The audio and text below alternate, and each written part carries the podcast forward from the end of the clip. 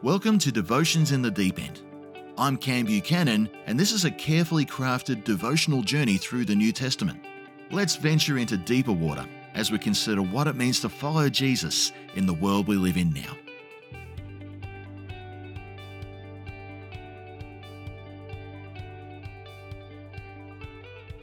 Welcome back to Devotions in the Deep End. We are learning about the ways of the kingdom of God through a series of teachings known as parables. If you go to where you listen to your podcasts, you will find in episode 36 a short presentation on what parables are and how we can engage with them. The next parable we'll explore can be found in Matthew chapter 13, and we're going to read first from verses 24 to 30.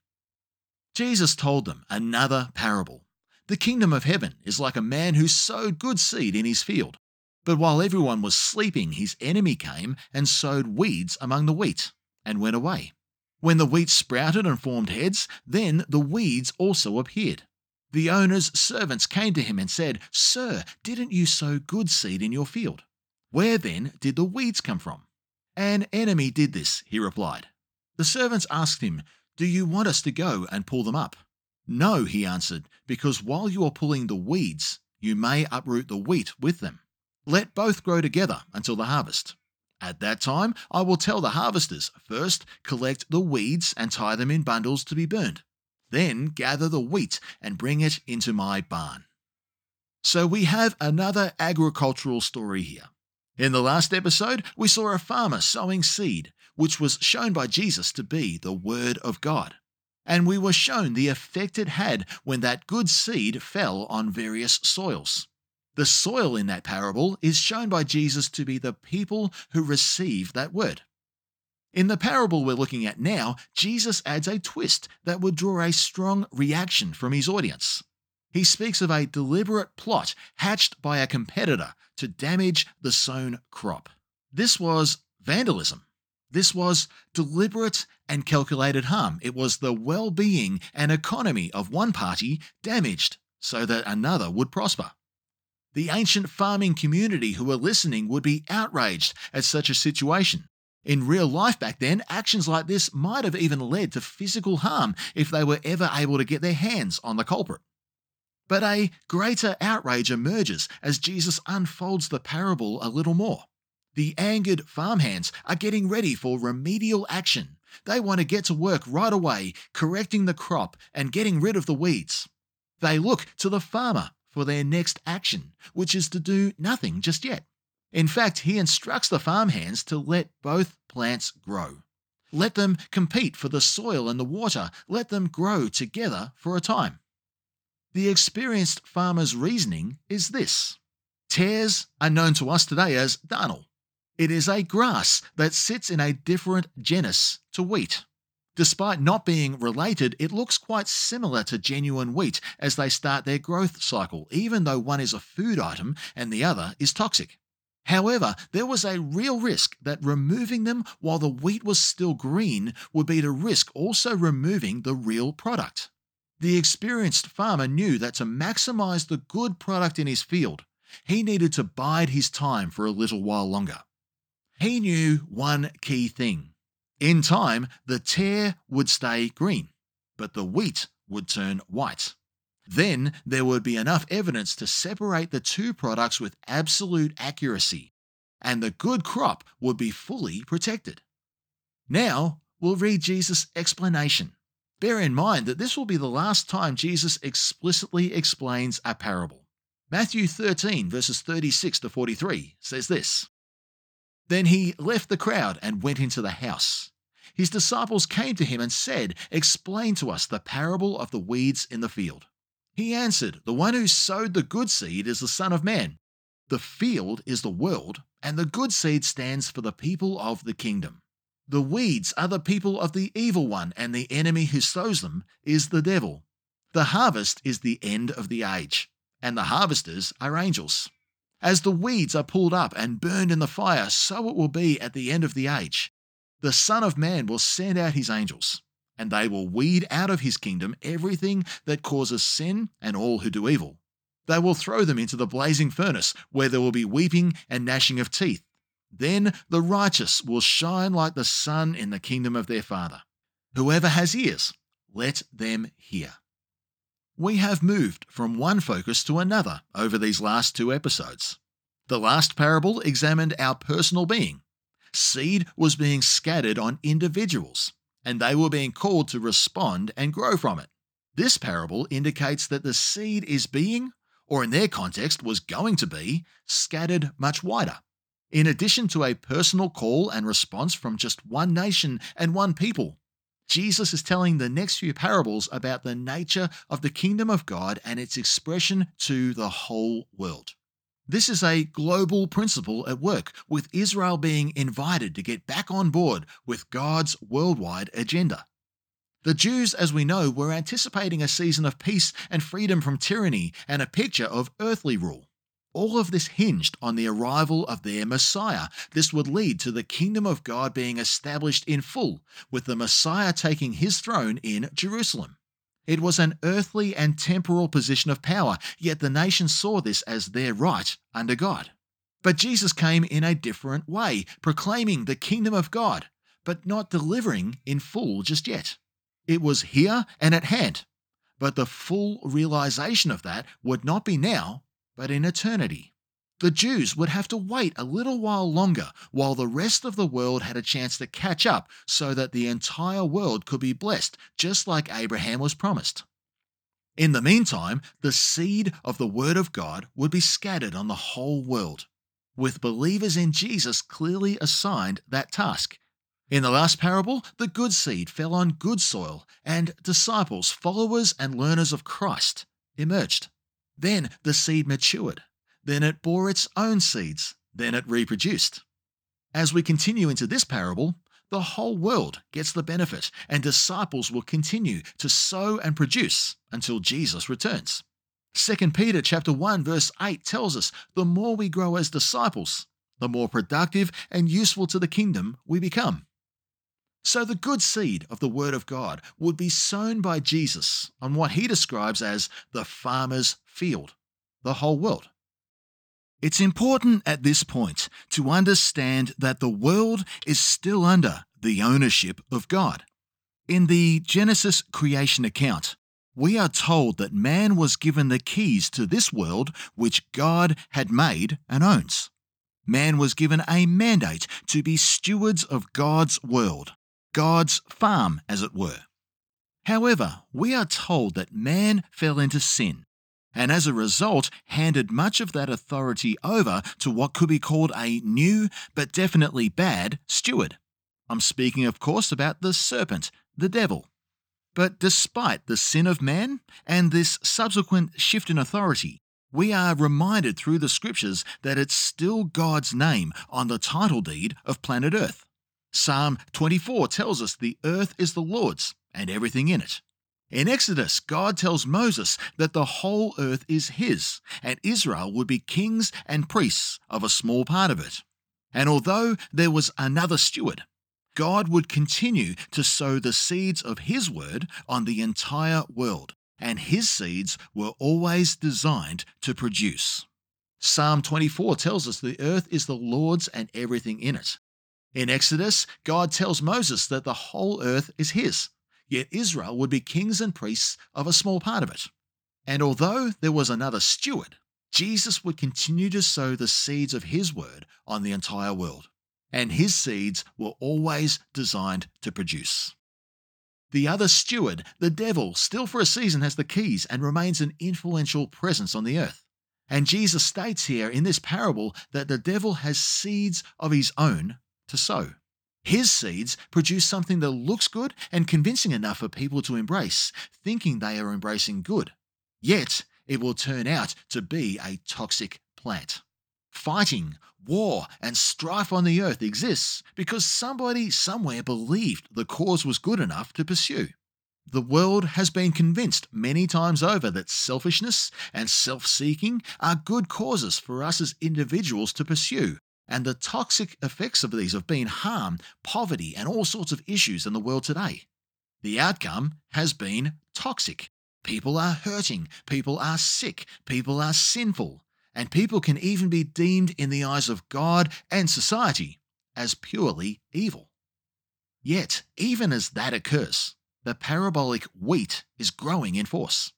There are studies showing that right now, 16,000 people every day in Africa are forsaking other religions and embracing the Word of God and faith in Christ. 45,000 in China and 15,000 in India give their lives to Christ every single day. People are being healed today. People are being set free today. And people are initiating good, godly change in the world around us today. If you want to hear of some of that good change, take the time to listen to podcasts like Undeceptions by John Dickson or videos by Karl Faase and his team at Olive Tree Media, who produced the series Jesus the Game Changer. There is clear evidence in the world today which shows us that the two seeds in Jesus' parable are being sown and are both growing.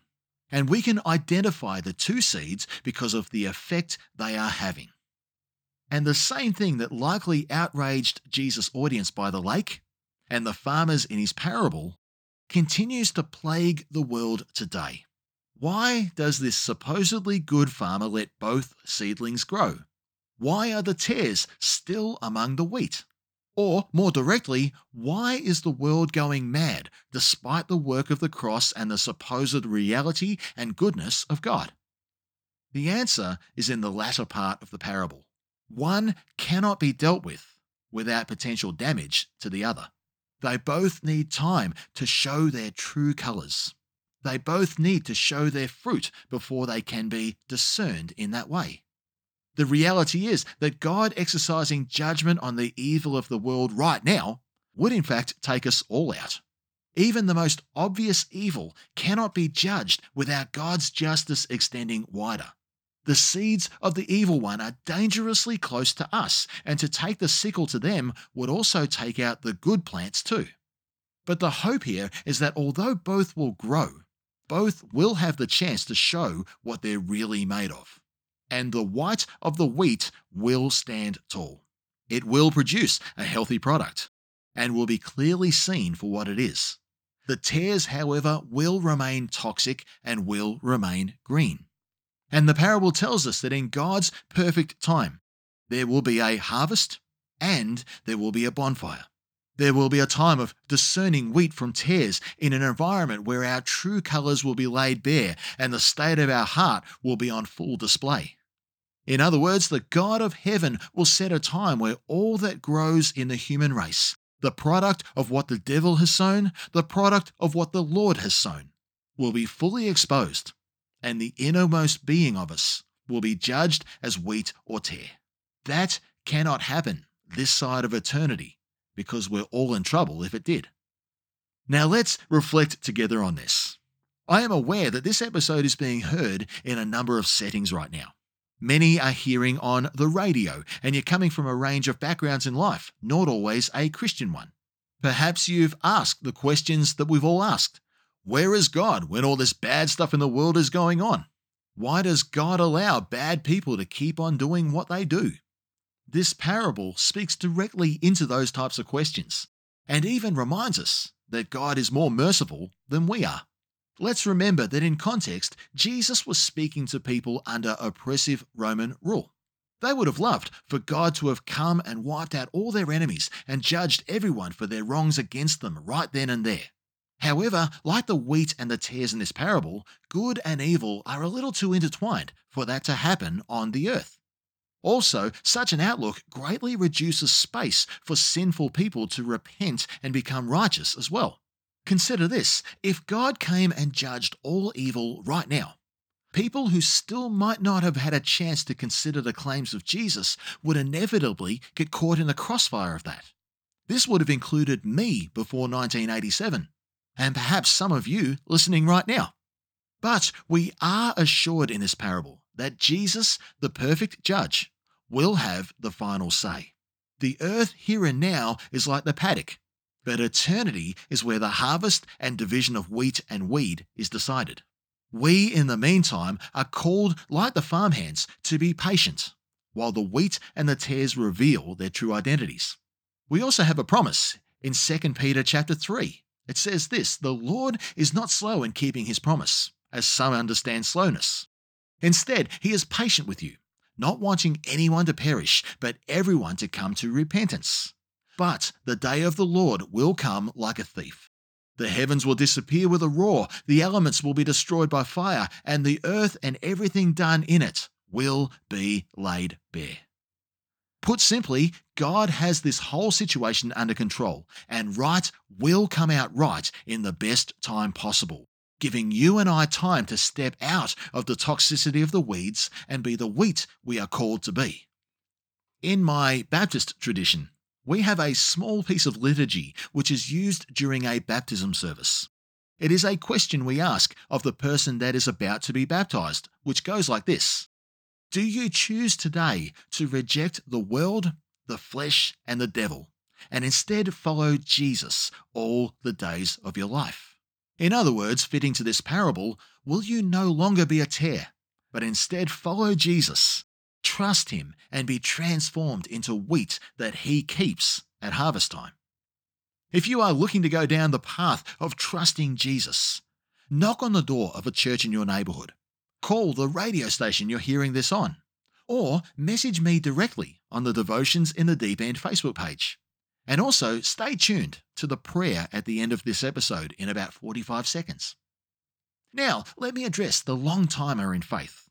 Friend, what does the seedling of your faith tell you about the authenticity of your faith?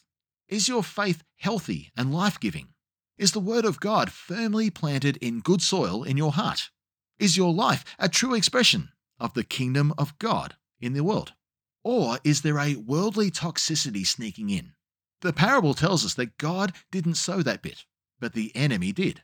Our challenge in this parable is to reject the toxic things and let our lives be healthy, white, abundant, and seed bearing, the way the good farmer intended for his followers to be. So let's end this episode with a word of prayer. First, that person who needs to trust Jesus with their lives, would you join me in this moment of prayer? Jesus, there is so much going on in the world around me that fills me with questions and doubt. But I'm being challenged to believe that despite what I see, you have everything firmly in control. So I choose to place my faith in you and trust that what you say is indeed true. You are the perfect judge, and I want to be wheat, not a weed. I ask you to make me righteous through your blood and safe from the judgment to come. And I ask for your help as I learn to trust you more and more. Help me to see your hand at work in the world all around me and in my life as well. Help me to trust that my future is in your hands and that your timing in all things is perfect. I place my full trust in you this day. Amen. And maybe now, the long timer, if this applies to you, let's pray. Jesus, I thank you for your patience with the world and with me. I thank you for the health and vitality that comes through your Holy Spirit. And I thank you for the good things that are in store in eternity, which is available through your grace. And I reject this day the toxic things that the enemy wants to sow in me.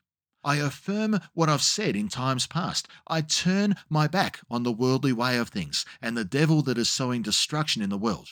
And I too place my full trust in you. I trust you in the here and now and I trust you with my eternity also. Amen. Thanks for tuning in. To stay in touch, like our Devotions in the Deep End Facebook page and subscribe on Spotify or wherever you listen to your podcasts. I look forward to catching up next time.